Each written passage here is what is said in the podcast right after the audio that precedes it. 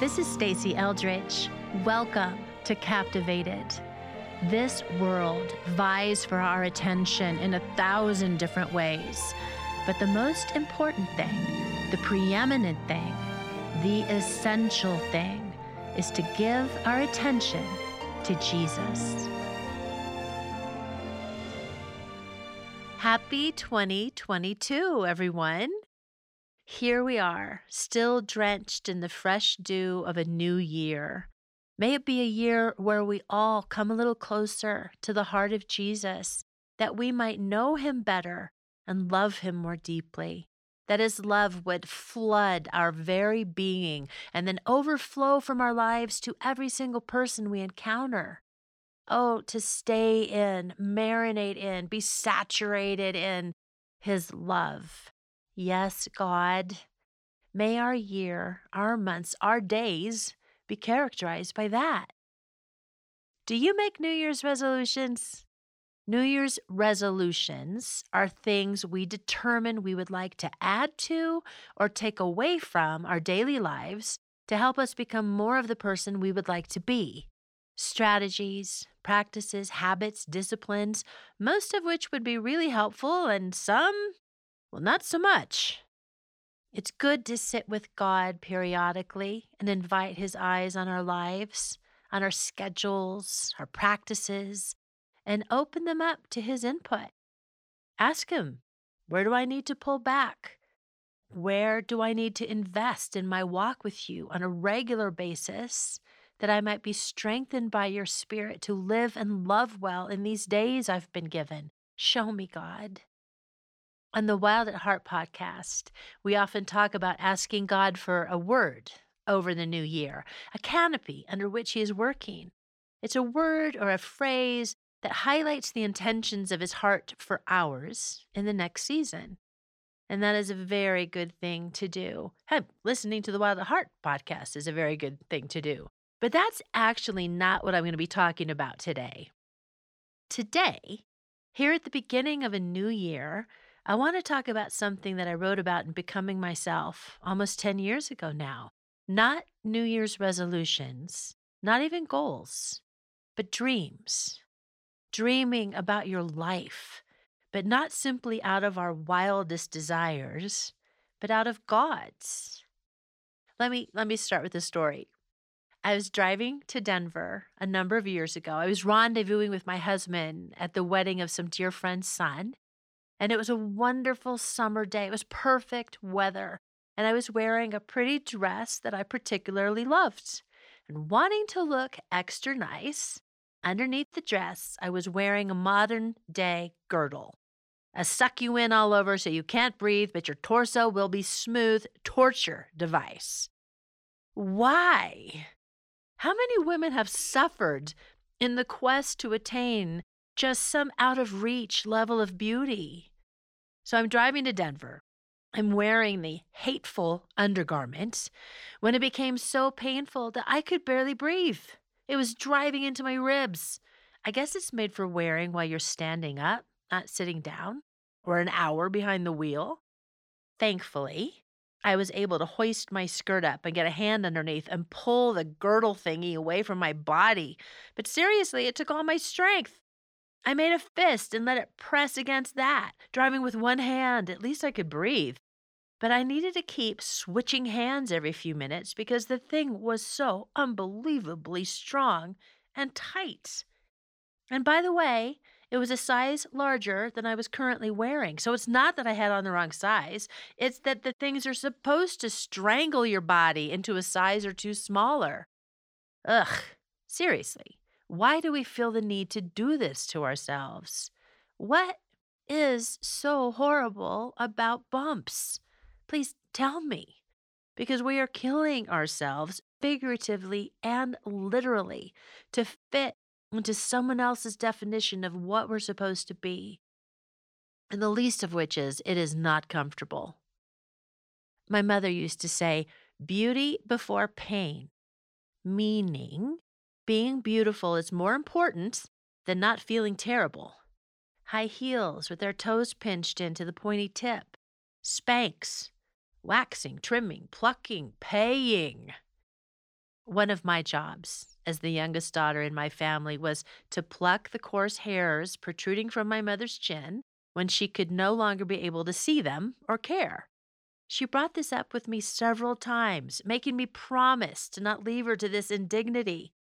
She was a nurse, and tending to older women, she grieved for those whose personal grooming had been ignored.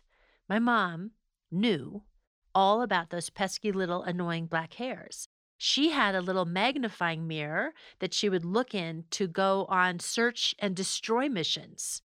Pluck, pluck, pluck. At about the age of 30, I made the mistake of looking at myself in her well lit magnifying mirror. What? Oh my gosh! Why did no one tell me I had a beard? Where are the tweezers?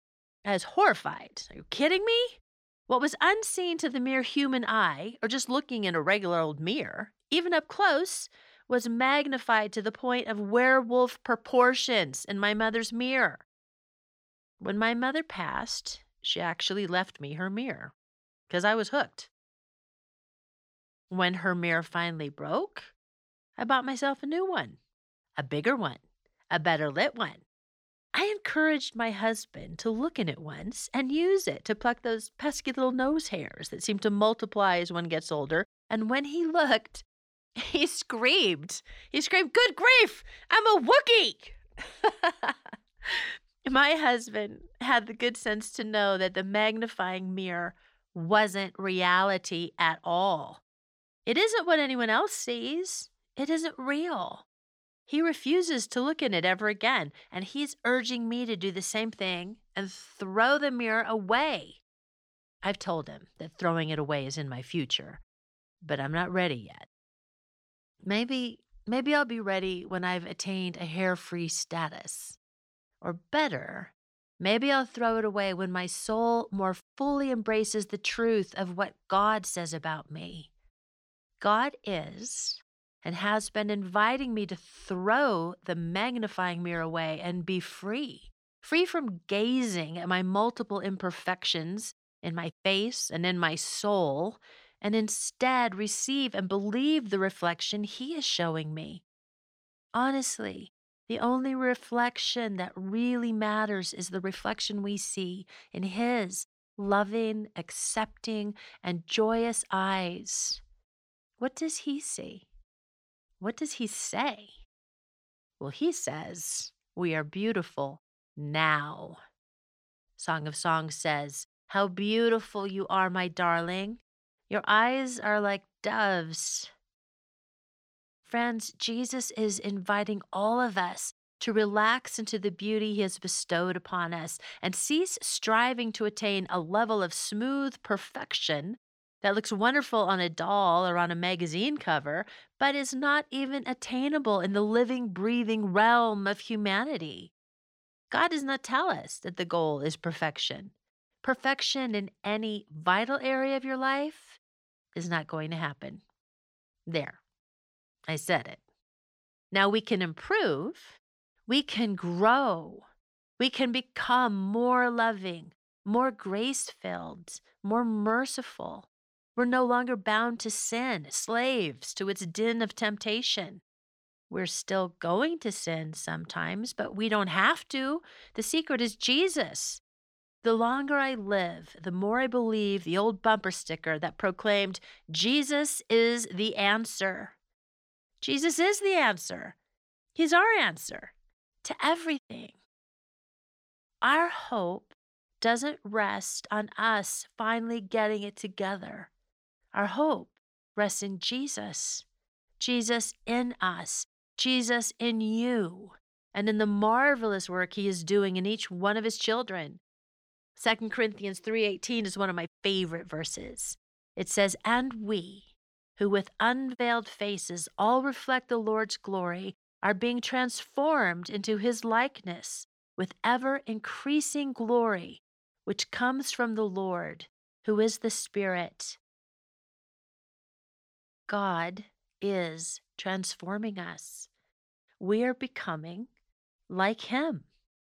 We won't be all the way perfect on this side of heaven, but Jesus is perfect. God alone is pure perfection always. And we are becoming more holy and true. Jesus already is. His name isn't becoming, it is I am. Perfection isn't the goal, Jesus is. And may He help me one day to break that mirror. In the Song of Songs, Jesus says, Let me see your face and hear your voice, for your voice is sweet and your face is lovely. Lovely. Now, isn't that a good word? The more I believe God, the lovelier I actually become. I rest in it. Oh, to not be a grasping, clutching, striving, unsatisfiable woman God says, I am, you are, we are lovely right at this very moment. Really. Breathe it in. Every woman has a beauty unique unto herself. I have seen beauty in virtually every woman I have ever met, regardless of skin type, body shape, hair color, teeth whiteness, or the number on the scale. Every woman is beautiful. You are beautiful. I am beautiful. I mean it when I say it. And though I have recognized it in other women for as long as I can remember, I've only begun to see it in myself. Yes, I believe I am beautiful. Some days. Well, some moments. God help us all to believe it more deeply and more often. Because in the places where we don't believe it, we continue to shame ourselves. And shame will never help us in our becoming. It is not an agent of change. For too many years, I tried to squeeze my heart and my personality into some sort of spiritual Spanx. I didn't just lose myself in Christ. I rejected myself. And that's the opposite of what Jesus does.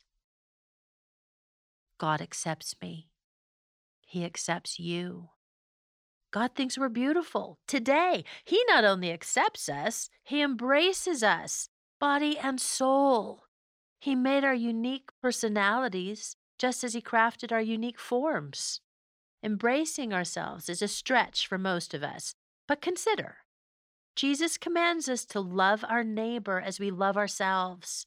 How can we love our neighbor as ourselves if we don't love ourselves? How can we become joyful women if we're unable to ever see the humor in our own folly? We do grow into becoming more our true, embraceable selves as we let go of, leave behind, and repent of areas in our lives that have nothing to do with faith or love. But hear me God does not live in a perpetual state of disappointment over who we are. Let that sink in. He enjoys us. Berating ourselves for our flaws and weaknesses only serves to undermine our strength to become. Repenting from our sin is essential. Beating ourselves up for sinning is no longer an option. Again, our hope doesn't rest on our finally getting it together. Our hope rests in Jesus. And Jesus has proven once and for all, beyond a shadow of a doubt, that he loves us. He is for you. The center of his heart is fiery devotion, love, commitment, and a passionate pursuit of you. He not only loves you, he likes you. You get to like you too, which includes no longer shunning yourself, but embracing yourself. Now, before you get too worried, know that embracing ourselves has nothing to do with arrogance or settling for a lower version of who we are meant to be. Embracing ourselves has everything to do with embracing the goodness of God's creative work in us it means trusting God, believing that all He has made is glorious and good. And that includes us. You are the only one who can be you. You are the best you there has ever been. I like what Dr. Seuss wrote. He wrote, Today you are you. That is truer than true. There is no one alive that is youer than you. So, who are you? What makes you particularly you? Well, what do you like? What do you daydream about? If you could do anything and know that it would go swimmingly well, what would it be? What do you want to be true of you? What do you hope people would say about you after spending time with you? What do you want the impact of your life to be? Take some time before God later this week to let your thoughts go there. What do you want? When I was a little girl, I dreamt of riding the range with the sheriff, bringing justice to the West and rounding up the bad guys. I can still see what I imagined I'd be wearing. a white leather skirt and a white vest edged with fringe. I also had on matching white cowboy boots, so there you go. And since I'm telling you stories, I might as well confess that I am one of those people who used to practice her Academy Award acceptance speech in front of the mirror. Standing at the bathroom sink, 12 years old, I practiced looking both humble and startled. I just want to thank all the little people who brought me here. well, I've let those desires go. Those dreams have grown and shifted, but remain expressions of the same core desire. I no longer dream of being a movie star or riding the range, but I do long to make an impact. I do long for justice. About 20 years ago, my How Time Flies, in a small group, my husband John shared some thoughts about desire, the core place in our hearts where God speaks. And then he invited us to write down what we wanted, to write a long list, not to edit it. Nothing was too small or too large to write down. My list turned out to be two pages long, and it had things on it as varied as the garden I wanted to nurture, to riding a horse, the healing I longed for for a few dear ones, and the wedding of a single friend I wanted to dance at. I found that list about 10 years later, and to my astonishment, every single item had come true. It had happened. I needed to make a new list. I have. God dreams big, and He invites us to dream big with Him. God has planted dreams and desires in each one of our hearts, and they are unique to us opening up our spirits, opening up our heart, our imaginations to what we would really like, to even the possibility of wanting, it allows the Holy Spirit to awaken parts of ourselves that are in such a deep sleep, no dreams are happening. God is a dreamer, and He has dreams of you and for you. Now, I know it's so much easier to dream for other people, to have desires for our families, for our children, for our friends.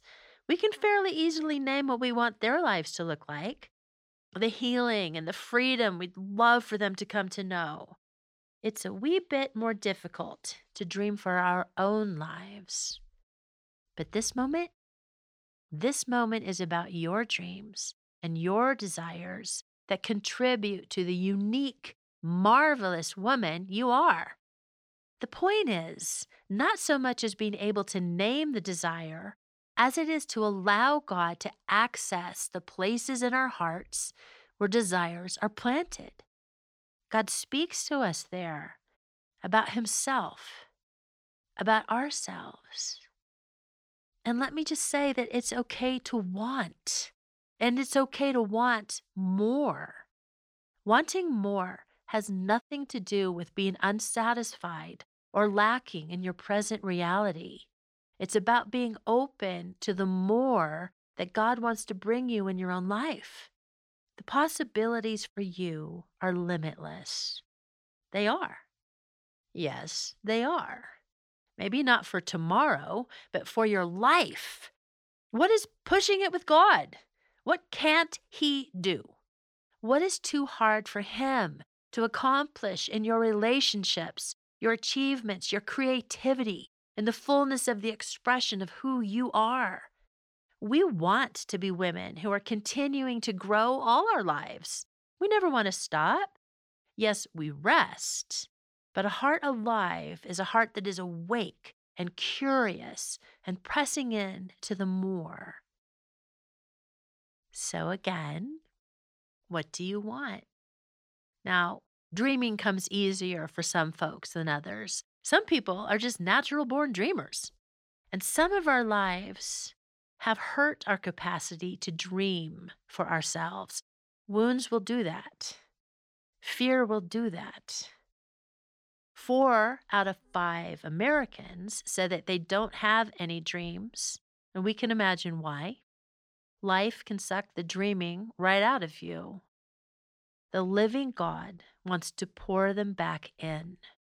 The living God who has come to heal our broken hearts and to set them free wants to pour them back in. 16% of Americans say that they do have dreams, but they don't write them down. 4% have dreams and desires and write them down, but less than 1% review them and update them on an ongoing basis. Say 1 in a 100. Guess what? It's the people who allow themselves to dream, who embrace them, who write them down and look at them periodically whose life dreams are coming true. You remember the sentence, aim at nothing, and you hit it every time? It's good to dream with God. We can't outgive Him, we can't outlove Him, and we can't outdream Him. Give yourself permission to dream big, dream deep, dream wide, even in the places where it feels too late, or you've been wounded there, or have been tempted, or have given up. Let this moment be a moment where the Holy Spirit can breathe life and the possibility of dreaming once again with Him. I have dreams today that are large and varied. On my list are things like I want to grow tomatoes in a pot and they actually grow so that you can eat them. And I want to make an amazing tres leches cake. I want to be able to get on a horse without using a block. There are people I want to see come to Christ, countries I want to travel to and minister in, and a freedom of heart I want to consistently walk in. I have dreams for my husband and my sons and my daughter in laws and my grandchildren and our relationships. I want things for their relationships with each other. I want to climb a 14er with my family. I want to be strong. I want to know the heart of God intimately. I want his life to fill me and flow through me powerfully and joyfully. I want to find out how deeply I can dive into the vastness of his love. How much of his heart can I know? There are some dreams that come true here on this side of heaven, as in, I'm pretty sure that one day I am going to be able to grow tomatoes. And then there are some that will simply continue to unfold over time, like really knowing the heart of God. I encourage you to risk dreaming and to write them down. It is good to sit with God in the quiet and ask Him to reveal to you what do I want? And ask Him, What do you want for me? I do know that one of the things He wants is for your heart to become more alive, more awake, and more aware of your own inner workings and His pleasure over who you are. Right in this moment, awakening and owning the dreams that God has placed in our hearts it's actually not about getting stuff or attaining something. It's about embracing who you are and who He has created you to be. in Him. He is our dream come true and the one true love of our life. But we can't love Him with our whole hearts when our hearts are asleep. To love Jesus means to risk coming awake, to risk wanting and desiring. And friends, there's a reason you have the desires you do. Some desires you share with many others. Many people want the same core good things a community, a relationship, a deeper walk with God. But many of your dreams and desires are yours alone. They've been given to you by God for you to awaken to, embrace, nurture, pursue, and then offer. Let God use your dreams to guide you into the fuller expression of your unfolding, glorious self. We need to live from the fullness and presence of our whole hearts in order to become who we are meant to be and play the significant role that is ours to play. We want to be awake and alert. God gives us our dreams and we give them back to Him by dreaming, by writing them down. We are not demanding they come true. We are simply owning the reality that they are a part of us. And since they are a part of us, we embrace them because God does. Again, we want to be women who live our lives on purpose increasingly aware of the leading of the Holy Spirit and embracing His love, His view, and His call on our lives.